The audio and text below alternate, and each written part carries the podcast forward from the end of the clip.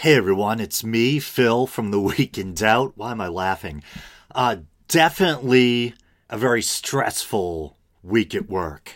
And uh, I got, this is Friday night, I got home, popped a Yohimbe Bean, and uh, that's how weird, a Yohimbe Bean almost sounded like a Senzu Bean. But you know, Yohimbe Bean, Yohimbe, uh, kind of this herbal weight loss drug, kind of central nervous system stimulant that I tend to take. Uh, I popped one of those and uh, two kratom and then took a nap. I'm like, maybe I'll wake up in a better mood, which I did, which I did. Um, I might actually try to squeeze out a few small episodes this week. And I, I guess this will be the uh, the first one. And uh, my friend Crocoduck sent me a link to this article via Twitter, and it's from Scientific American, and uh, it's entitled "Atheism is Inconsistent with the Scientific Method," prize-winning physicist says. And this is, appropriately enough, in the uh, physics section. And the subheading is, in conversation, the two thousand nineteen Templeton Prize winner does not pull pen... does not pull punches on the limits of science, the value of humility, and the irrationality of non-belief. And this article is dated March twentieth. And so right off the bat, kind of a provocative title there, uh, Atheism is Inconsistent with the Scientific Method. And it kind of pulls you in because it's it's not an evangelical Christian or young earth creationist saying this, it's a prize-winning physicist. Yeah, because usually, you know, when we think of the whole atheist versus theist thing, um, we tend to think of atheists uh, as the ones being rooted firmly in the scientific camp. You know, sometimes you will have someone on the theist side who happens to be uh, a respected scientist, even in, you know, in mainstream circles, such as Francis Collins, a believing Christian who is also the head of the uh, Human Genome Project. Uh, but often we think of people on the theist side, especially the young creationist types, as embracing a kind of uh, a pseudoscience, a kind of version of science that's uh, kind of corrupted and deformed uh, by their uh, by their young earth creationist views and their need to make science conform to their religious uh, their religious worldview. And we think of the the atheist being in the more, you know, kind of solid mainstream scientific camp. So when you see a headline like atheism is, is inconsistent with the scientific method, and this is a prize-winning physicist saying it, hmm, yeah, it's got to grab your attention, you know? So here's a picture of the gentleman in question, theoretical physicist, is it Marcelo or Marcelo Gleiser, or Glaser, recipient of the two thousand nineteen Templeton Prize. Okay.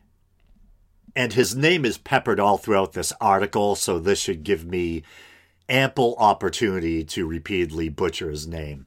So I'll, I'll go with Marcelo Gla- Glaser. I don't know.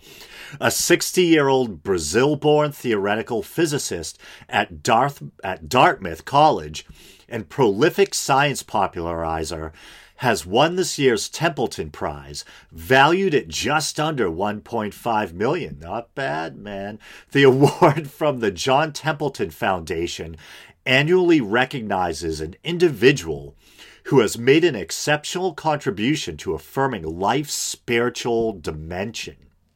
Its past recipients include scientific luminaries such as Sir Martin Rees and Freeman Dyson, as well as religious or political leaders such as Mother Teresa. That's a whole nother can of worms. I, I should do a short little documentary on Mother Teresa someday. Uh, Desmond Tutu and the Dalai Lama. Across his thirty-five-year scientific career, Gleiser or Glaser's uh, research has covered a wide breadth of topics, ranging from the properties of the early universe to the behavior of fundamental particles and the origins of life.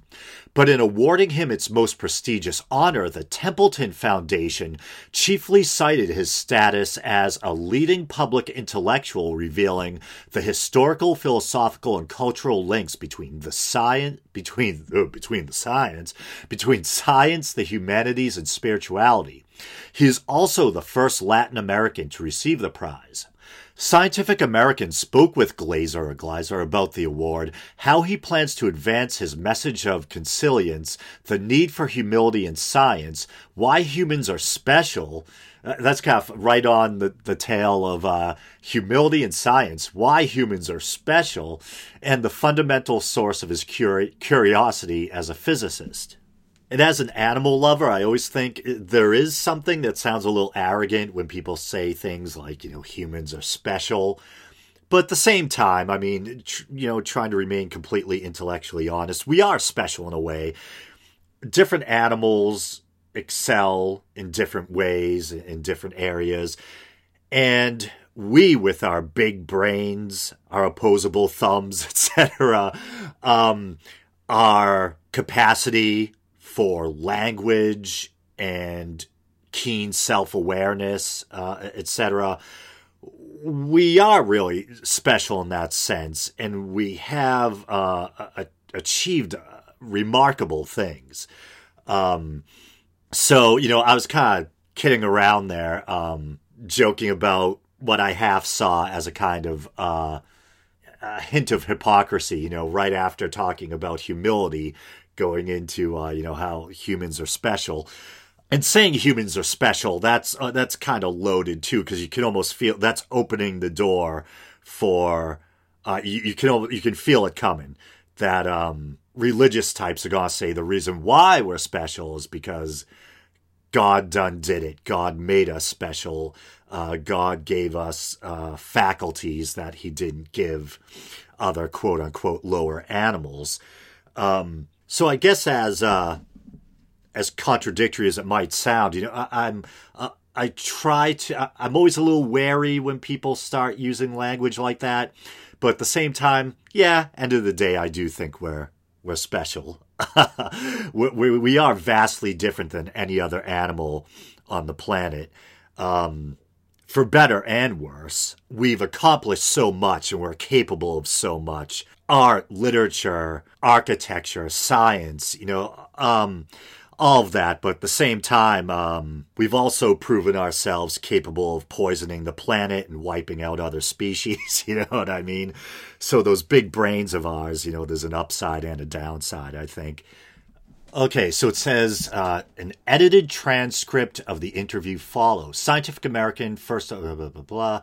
And Uh, my goal this uh, week, or rather this weekend, is to try to get a few. Di- There's so many topics. I, I, I've said this before on the show that despite how long I've been doing this, it's well over three hundred episodes now. You know, you would think I might be running out of topics. It, it's the opposite. There's always new show ideas popping into my head, and it, it's hard to keep up with them all and kind of check them off the list. And there's a few that I've really been kind of champing at the bit. Champing or chomping? Champing at the bit to, to do. And I actually might try to do a few different short episodes this weekend. And so I'll try not to read some of the superfluous stuff. You know, if you guys want to read this article in its entirety, you can. It's uh, once again, it's from Scientific American. So let me scroll by the crap that's not really pertinent to what I want to uh, discuss here. But actually, right off the bat, this first question and answer is uh, pretty interesting. You've written and spoken eloquently about nature of reality. Should that be the nature of reality and consciousness, the genesis of life, the possibility of life beyond Earth, the origin and fate of the universe, and more. How do all those disparate topics synergize into one cohesive message for you? To me, science is one way of connecting with the mystery of existence. And if you think of it that way, the mystery of existence is something that we have wondered about ever since people began asking questions about who we are and where we come from. I'm talking about science as part of a much grander and older sort of question about who we are in the big picture of the universe.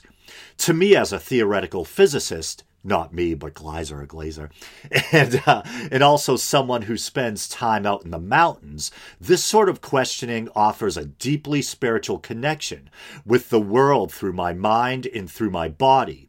Einstein would have said the same thing, I think, with his cosmic religious feeling. And so I should say uh, right up front, I'm going to agree with this guy, and in some ways I'm also going to disagree with him.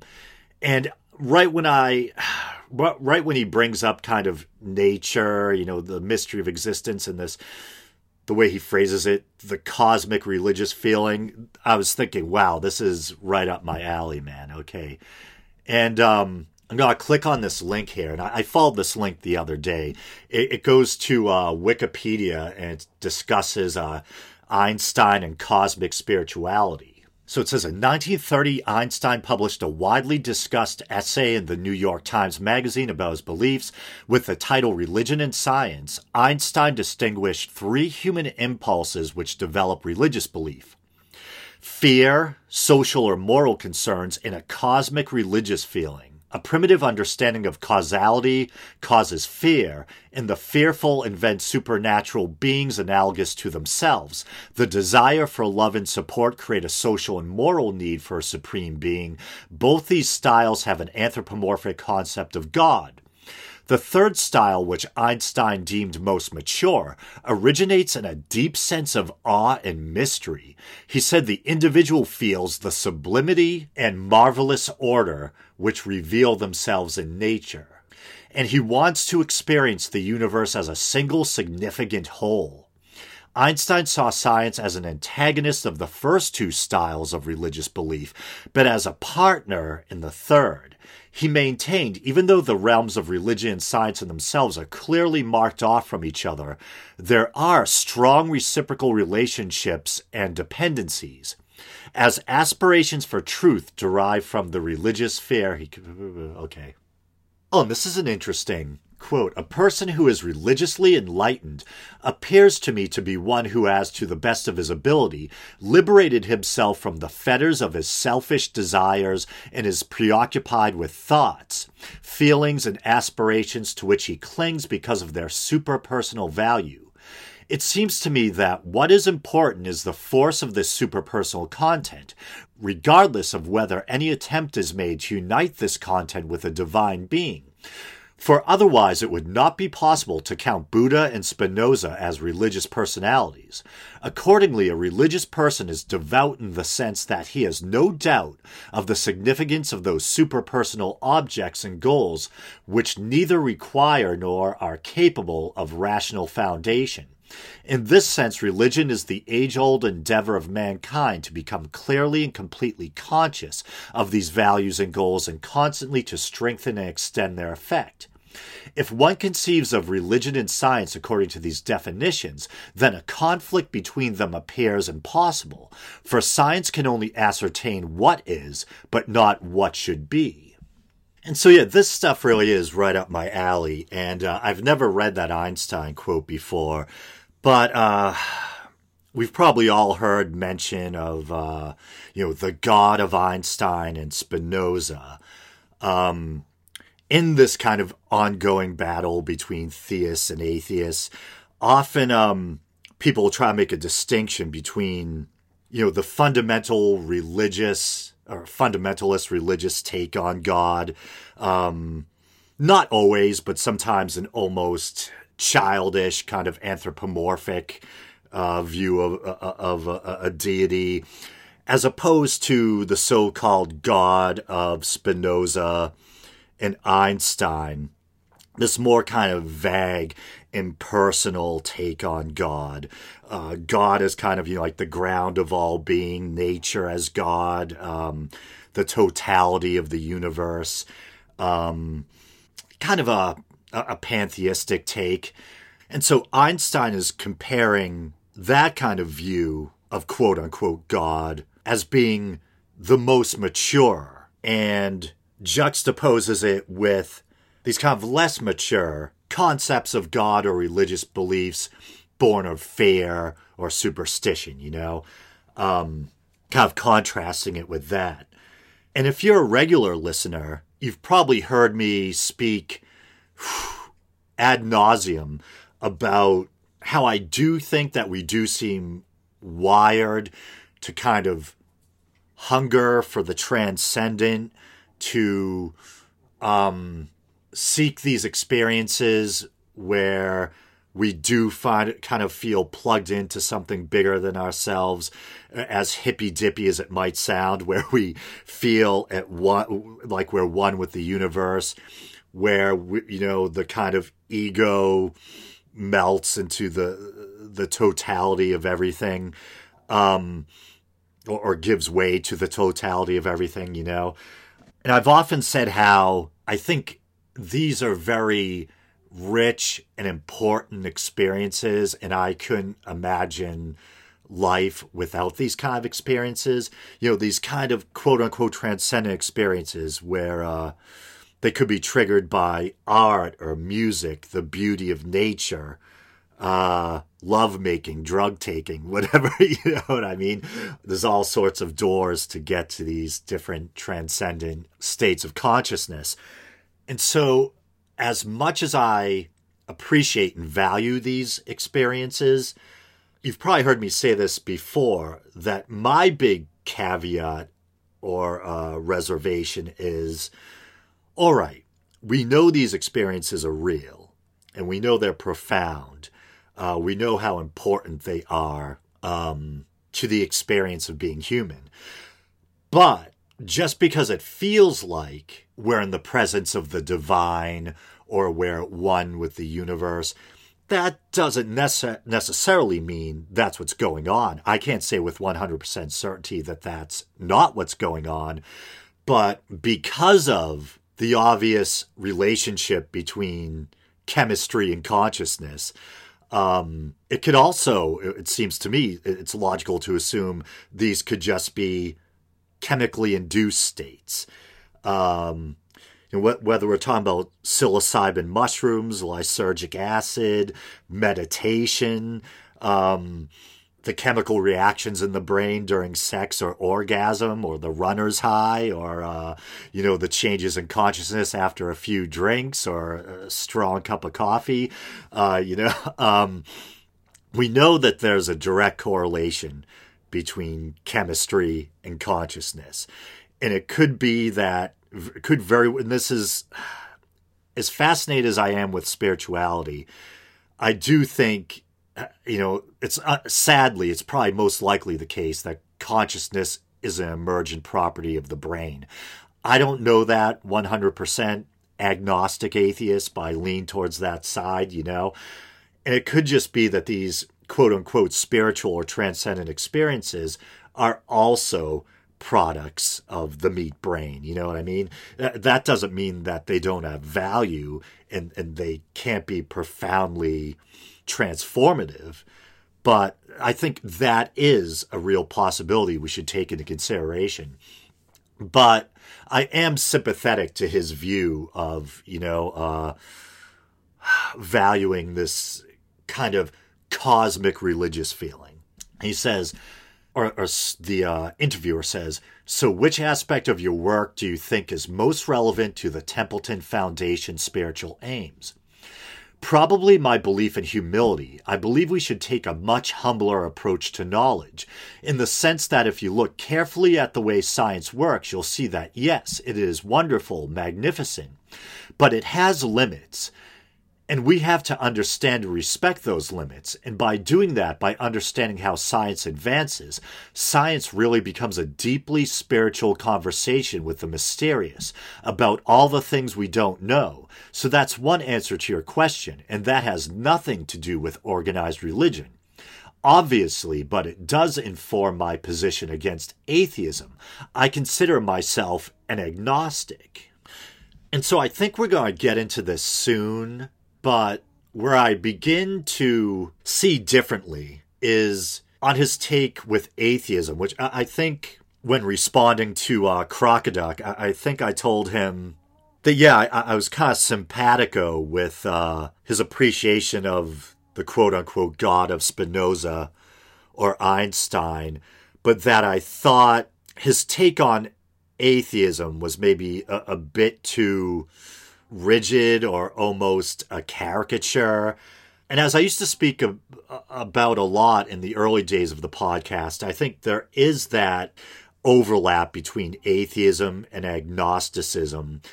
And atheism doesn't necessarily m- mean, or being an atheist doesn't necessarily mean that you claim to know with one hundred percent certainty that there is no God. I think that overlap can be kind of confusing. And there are uh, a lot of, I think even like Daniel Dennett, there are a lot of kind of staunch atheists who will uh, imply that even if they don't know it, even, you know, most agnostics are technically atheists. Uh, and Daniel Dennett had that bit, which I actually I found kind of amusing, where I think it was a take on, is it Jeff Foxworthy? Is that the guy who had the bit about you, mi- you might be a redneck if? Dennett had this bit, you might be an atheist if. And he kind of rattles off all these things that um, might make a lot of people technically atheists, even if they don't think of themselves as atheists, even if they think of themselves as being merely agnostic. And I consider myself to be uh, an agnostic atheist. And that might sound contradictory to a lot of people, and uh, it gets kind of tiring trying to explain it, but it means you're agnostic because you don't th- you think that factually we don't know or, or or can't know whether or not empirically there is or isn't a God, et cetera. Um, so we're agnostic in that sense, but we're atheistic in the sense that we do doubt the existence of a God because of what we see as a dearth or lack of compelling evidence. And so already I'm kind of viewing his view on atheism as being kind of less than charitable. It makes me wonder if he's had any discussions with some of the more staunch atheists out there like Richard Dawkins, because I think in a way, Richard Dawkins and this guy would actually be on the same page when it comes to, well, I think they would both agree as being the kind of beauty and wonder of viewing the universe through a scientific lens and kind of standing in awe at the mystery of it all. I mean, any of us who have any kind of real appreciation for Dawkins have probably heard him kind of wax poetic along these lines. And I, I think a, a point that Richard Dawkins makes repeatedly, uh, and I'm really paraphrasing here, is that you don't need religion to have this almost transcendent appreciation of the cosmos and its mystery, you know? And that's kind of the beauty of science, is that you don't claim to have all the answers. It's the excitement of the hunt for the answers and uh, the excitement of of making discoveries and, and uh, accumulating information and putting the puzzle pieces together, at least trying, you know? And so it continues, uh, and, and this is Gleiser or Glaser talking. I honestly think atheism is inconsistent with the scientific method. What I mean by that is, what is atheism? It's a statement, a categorical statement that expresses belief in non-belief. And right there, that's our, that's kind of a, a problematic definition of atheism to me, a belief in non-belief. I would more say it's the absence of belief. Uh... Yeah, belief and non-belief seems seems a little uncharitable to me. Um, I don't believe, even though I have no evidence for or against. Simply, I don't believe. And so that really, that almost strikes me as something more you'd expect like a uh, a Bible thumper to say, not a theoretical physicist who you'd expect to at least have some kind of lay understanding of uh, the philosophical definitions of atheist and agnostic and have some appreciation of the kind of possible overlap or whatever. I don't believe, even though I have no evidence for or against. I si- simply, I don't believe. And that's kind of what I meant by a, a caricature of atheism or atheists. It kind of sounds like, you know, he's describing the stereotypical caricature of the atheist who looks down their nose at religion and doesn't believe because they don't want to believe. They're, they're too good for that kind of thing, you know? When, uh, and another thing I've discussed on the show ad nauseum is how I personally came to become a non-believer and how it was a very kind of painful and harrowing journey. And it was kind of like my reason eroded my faith. And so I think, you know, he talks about, even though I have no evidence for or against, I sim- simply, I don't believe. And to me, it's kind of the lack of evidence for the claims of religion that makes a lot of people atheists. You know what I mean? It's uh, the lack of compelling evidence for the existence of specific concepts of gods or for the validity of specific religious claims. I think, you know, Victor Stenger said something about, yeah, if you're going to talk about the God of Spinoza or the, the God of the deists, then, yeah, it's hard to, dis- it's hard to disprove that, you know? Um, and, and he he would talk about how his own personal atheism, kind of the pendulum the pendulum swings harder when you get into the specific claims of specific religions, and I, I, that's how I see it too. And if we're just talking about the vague notion of some higher power, yeah, it's hard to disprove that, and you, you maybe you know you do need to approach that with more due humility. But if you're talking about the Judeo-Christian God or specific concept of God, then yeah, I think it's it's fair to say, you know, there's a lack of evidence for that. So my atheism swings harder in, in that specific regard. And this is going to be another one of those uh, episodes where you can hear my chihuahua snoring in the background. It's after ten at night. I keep my computer in the bedroom, and she uh, pushes open the door right after, sometime around ten, and uh, insists on being lifted up into the bed, where she then uh, snores all night. Yeah, and he continues, I don't believe, even though I have no evidence for or against. Simply, I don't believe. Period. It's a declaration. But in science, we don't really do declarations. So I think, you know, once again, I think that's a caricature of how the average atheist actually views things. I think, yeah, there probably are some people out there who embrace a kind of more militant or hard atheism. Almost the type of people you see uh, caricatured in uh, these kind of fundy PureFlix movies like uh, God's Not Dead, et cetera. You know, the miserable college p- professor who claims to know beyond doubt that there is no God or something. But I think most atheists, once again, even um, high-profile staunch atheists like uh, Sam Harris or Richard Dawkins, they don't claim to know with one hundred percent certainty that there is no God. They're just not convinced that there is a God, um, specifically when you're talking about specific concepts of God, like the Judeo-Christian concept of God. We say, okay, you can have a hypothesis. You have to have some evidence against or for that. And so an agnostic would say, look, I have no evidence for God or any kind of God. What God, first of all? The Maori gods or the Jewish or Christian or Muslim God? Which God is that? But on the other hand, an agnostic would acknowledge no right to make a final statement about something he or she doesn't know about. The absence of evidence is not evidence of absence and all that. This positions me very much against all the quote-unquote new atheist guys, even though I want my message to be respectful of people's beliefs and reasoning, which might be community-based or dignity-based and so on. And I think obviously the Templeton Foundation likes all of this because this is part of an emerging conversation. It's not just me, it's also my colleague, the astrophysicist Adam Frank, and a bunch of others, talking more and more about the relation between science and spirituality. And yeah, so in a way, I mean, he kind of sounds like he himself, well, he, he identifies as an agnostic, but may even be an agnostic atheist. Um...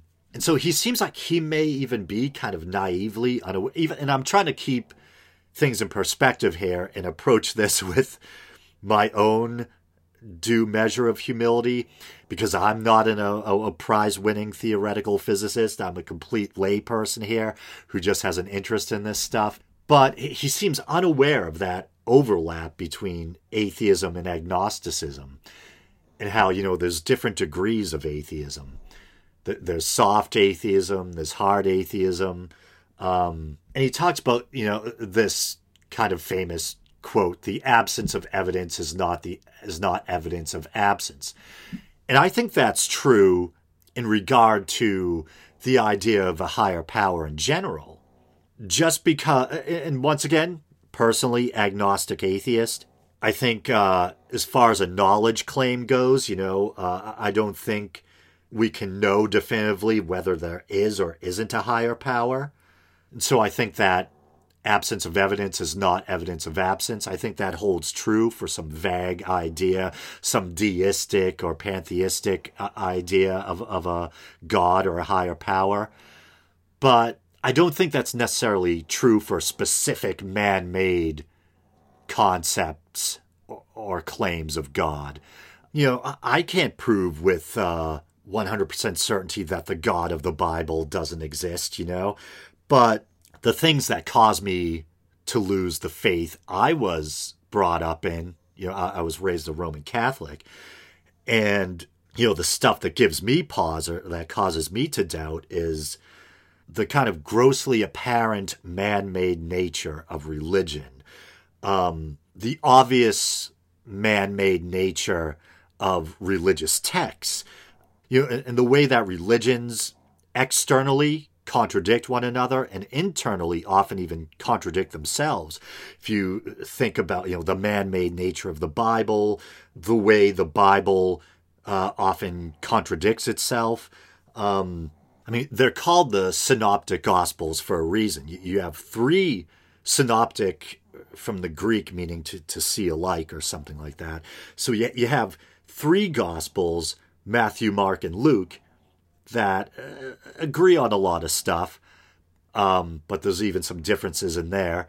And then you have John, which is significantly different, where you have Jesus actually technically dying on a different day in the Gospel of John than in the Synoptics, most likely as a kind of literary device to, to try to um, portray Christ as the Paschal Lamb, the Lamb who dies for the sins of the world. Then you have the doublets in the Old Testament and all that kind of stuff. You know, we can see how monotheism grew out of polytheism, how the Judaism of the Old Testament borrows from neighboring pagan traditions, um, and it itself as a tradition probably grew out of, you know, Mesopotamian polytheism. So right away, you know, the man-made nature of religion makes me doubt the veracity or validity of the concepts of God or the supernatural claims contained in any religion, you know? But yeah, I do try to retain some humility and admit, you know, I'm one little creature, one uh, shaved primate on one rock in an infinite universe or, you know, infinitely expanding universe, if that's correct. And it would be extreme hubris for me to claim I knew with one hundred percent certainty whether or not there's a higher power or that I know the answers to all the cosmic mysteries, you know, um, all the mysteries of the universe. But using my logic and reason and trying to look at things with open eyes, I, I think it's safe to assume that uh, that is obviously man-made, as all the Earth's religions are, that, um, you know, it's probably safe to assume none of them have a monopoly on the truth. So I guess I'll call it quits. As always, thanks for listening, everyone. Um, you guys know the drill. You can like the Facebook page, can follow Uh, the show on Twitter. Not too much exciting happens on Twitter. I know I'm not as active on Twitter as a lot of other content creators. For the most part, I, I just kind of like and retweet other people's stuff, and uh, I'll tweet out links to uh, new episodes, et cetera. Um, you can check out the YouTube channel. Maybe you're doing that now. Uh, if you want to help the show out monetarily, you can go to patreon.com slash The Week in Doubt and help the show out for as little as ninety-nine cents a month. Or you can contribute via PayPal. Uh, you can find the uh, PayPal link at the bottom of the Podbean page. Uh, there's all that alliteration. All right, brothers and sisters, until next time.